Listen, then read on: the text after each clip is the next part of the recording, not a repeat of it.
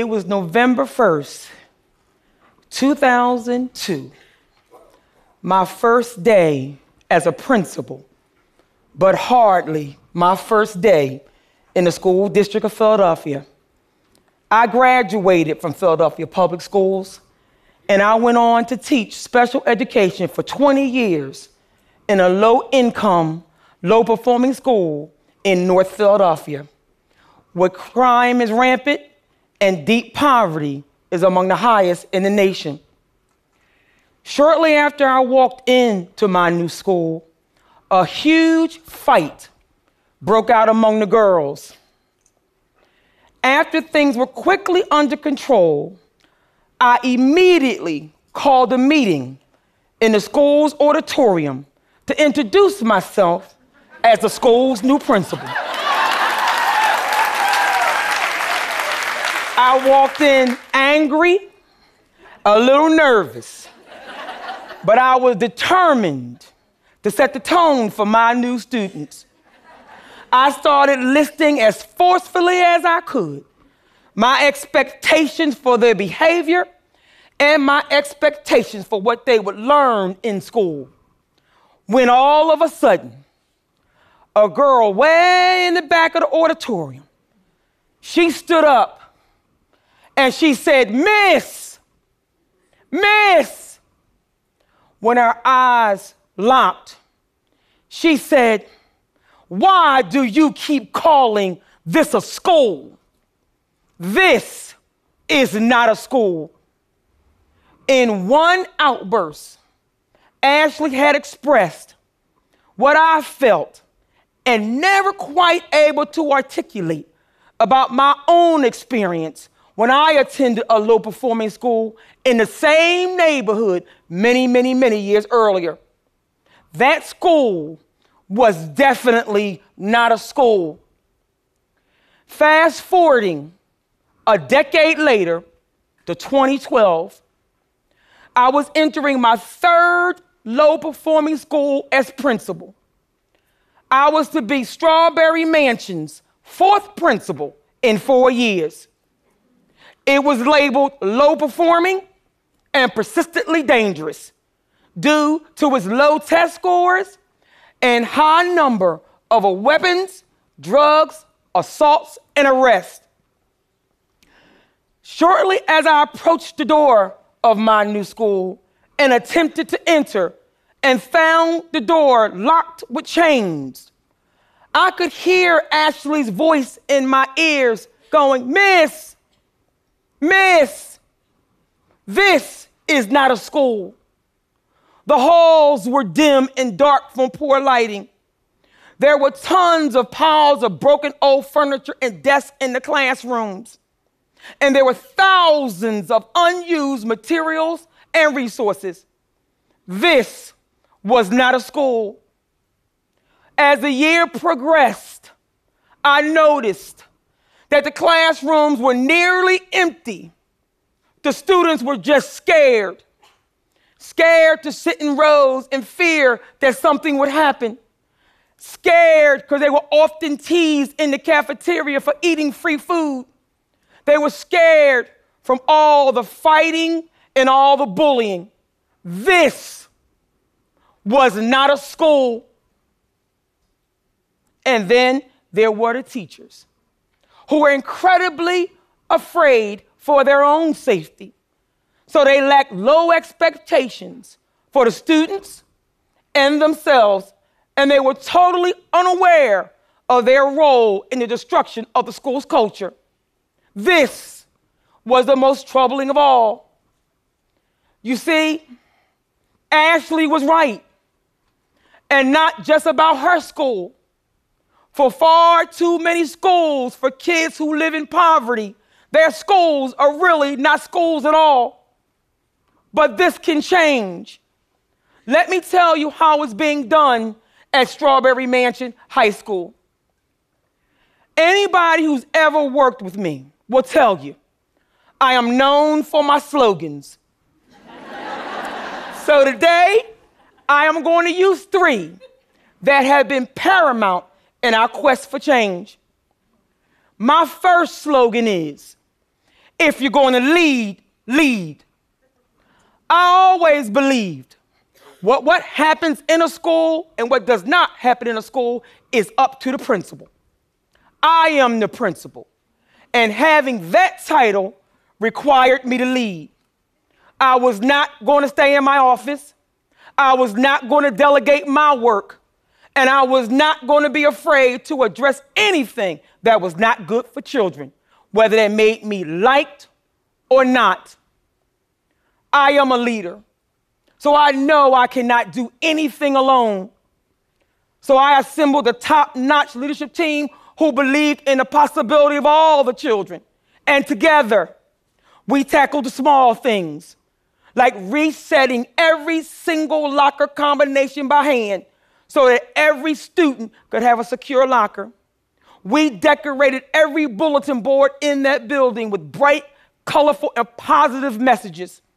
We took the chains off the front doors of the school. We got the light bulbs replaced, and we cleaned every classroom to its core, recycling every, every textbook that was not needed and discarded thousands of old materials and furniture. We used two dumpsters per day. And of course, of course, we tackled the big stuff, like rehauling the, the entire school budget so that we can reallocate funds to have more teachers and support staff. We rebuilt the entire school day schedule from scratch to add a variety of start and end times, remediation, honors courses, extracurricular activities, and counseling all during the school day. All during the school day.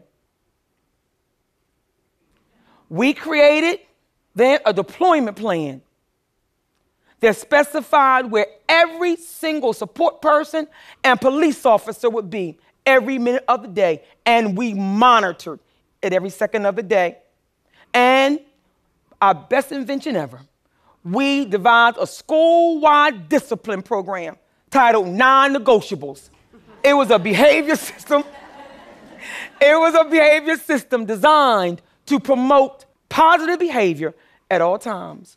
The results Strawberry Mansion was removed from the persistently dangerous list our first year after being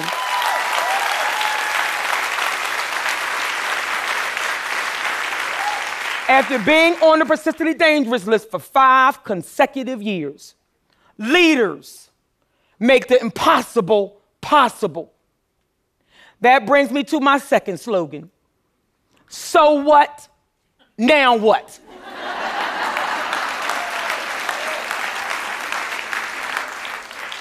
When we looked at the data and we met with the staff, there were many excuses for why Strawberry Mansion was low performing and persistently dangerous. They said only 68% of the kids come to school on a regular basis. 100% of them live in poverty. Only 1% of the parents participate. Many of the children come from incarceration and single family homes.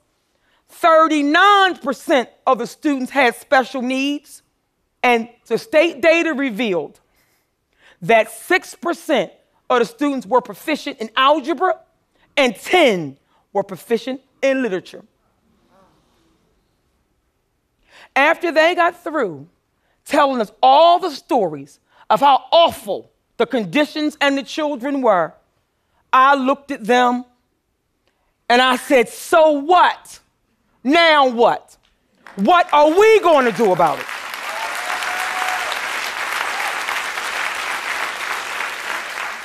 Eliminating, ex- eliminating excuses at every turn became my primary responsibility. We addressed every one of those excuses during mandatory professional development, paving the way for intense focus on teaching and learning. After many observations, what we determined was that we teachers knew what to teach, but they did not know how to teach so many children with so many vast abilities. So, we developed a lesson delivery model for instruction that focused on small group instruction, making it possible for all the students to get their individual needs met in the classroom. The results? After one year, our state data revealed that our scores have grown by 171% in algebra and 107% in literature. We have a very long way to go. A very long way to go. But we now approach every obstacle with a so what, now what attitude. And that brings me to my third and final slogan. if nobody told you they loved you today, you remember I do, and I always will. My students have problems social, emotional, and economic problems you could never imagine. Some of them are parents themselves, and some are completely alone. If someone asks me my real secret for how I truly keep Strawberry Mansion moving forward, I would have to say that I love my students and I believe in their possibilities unconditionally. When I look at them, I can only see what they can become. And that is because I am one of them. I grew up poor in North Philadelphia too. I know what it feels like to go to a school that's not a school. I know what it feels like to wonder if there's ever going to be any way out of poverty. But because of my amazing mother, I was I got the ability to dream despite the poverty that's around me. So if I'm going if I'm going to push my students toward their dream and their purpose in life, I got to get to know who they are. So I have to spend time with them. So I manage the lunchroom every day. and while I'm there, I talk to them about deeply personal things. And when it's their birthday, I sing happy birthday, even though I cannot sing at all. I often ask them, why do you want me to sing when I cannot sing at all? and they respond by saying, because we like feeling special.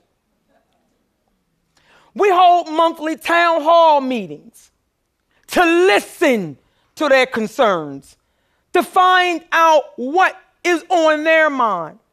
They ask us questions like, why do we have to follow rules? Why are there so many consequences? Why can't we just do what we want to do? they ask, and I answer each question honestly. And this exchange in listening helps to clear up any misconceptions. Every moment is a teachable moment. My reward, my reward for being non negotiable in my rules and consequences is their earned respect. I insist on it. And because of this, we can accomplish things together. They are clear about my expectations for them. And I repeat those expectations every day over the PA system. I remind them I remind them of those core values of focus, tradition, excellence, integrity, and perseverance. And I remind them every day how education can truly change their lives. And I end every announcement the same. If nobody told you they loved you today, you remember I do, and I always will. Ashley's words of Miss, Miss, this is not a school, It's forever etched in my mind. If we are truly going to address or make real progress in addressing poverty, then we have to make sure that every school that serves children in poverty is a real school. A school, a school, a school that provides them with knowledge and mental training to navigate the world around them. I do not know all the answers. But what I do know is for those of us who are privileged and have the responsibility of leading a school that serves children in poverty, we must truly lead. And when we are faced with unbelievable challenges, we must stop and ask ourselves, so what? Now what? What are we going to do about it? And as we lead, we must never forget that every single one of our students is just a child, often scared by what the world tells them they should be. And no matter what the, wor- the rest of the world tells them they should be, we should always provide them with hope, our undivided attention, unwavering belief in their potential, consistent expectations. And we must tell them often if nobody told them they loved them today, remember we do, and we always will. Thank you.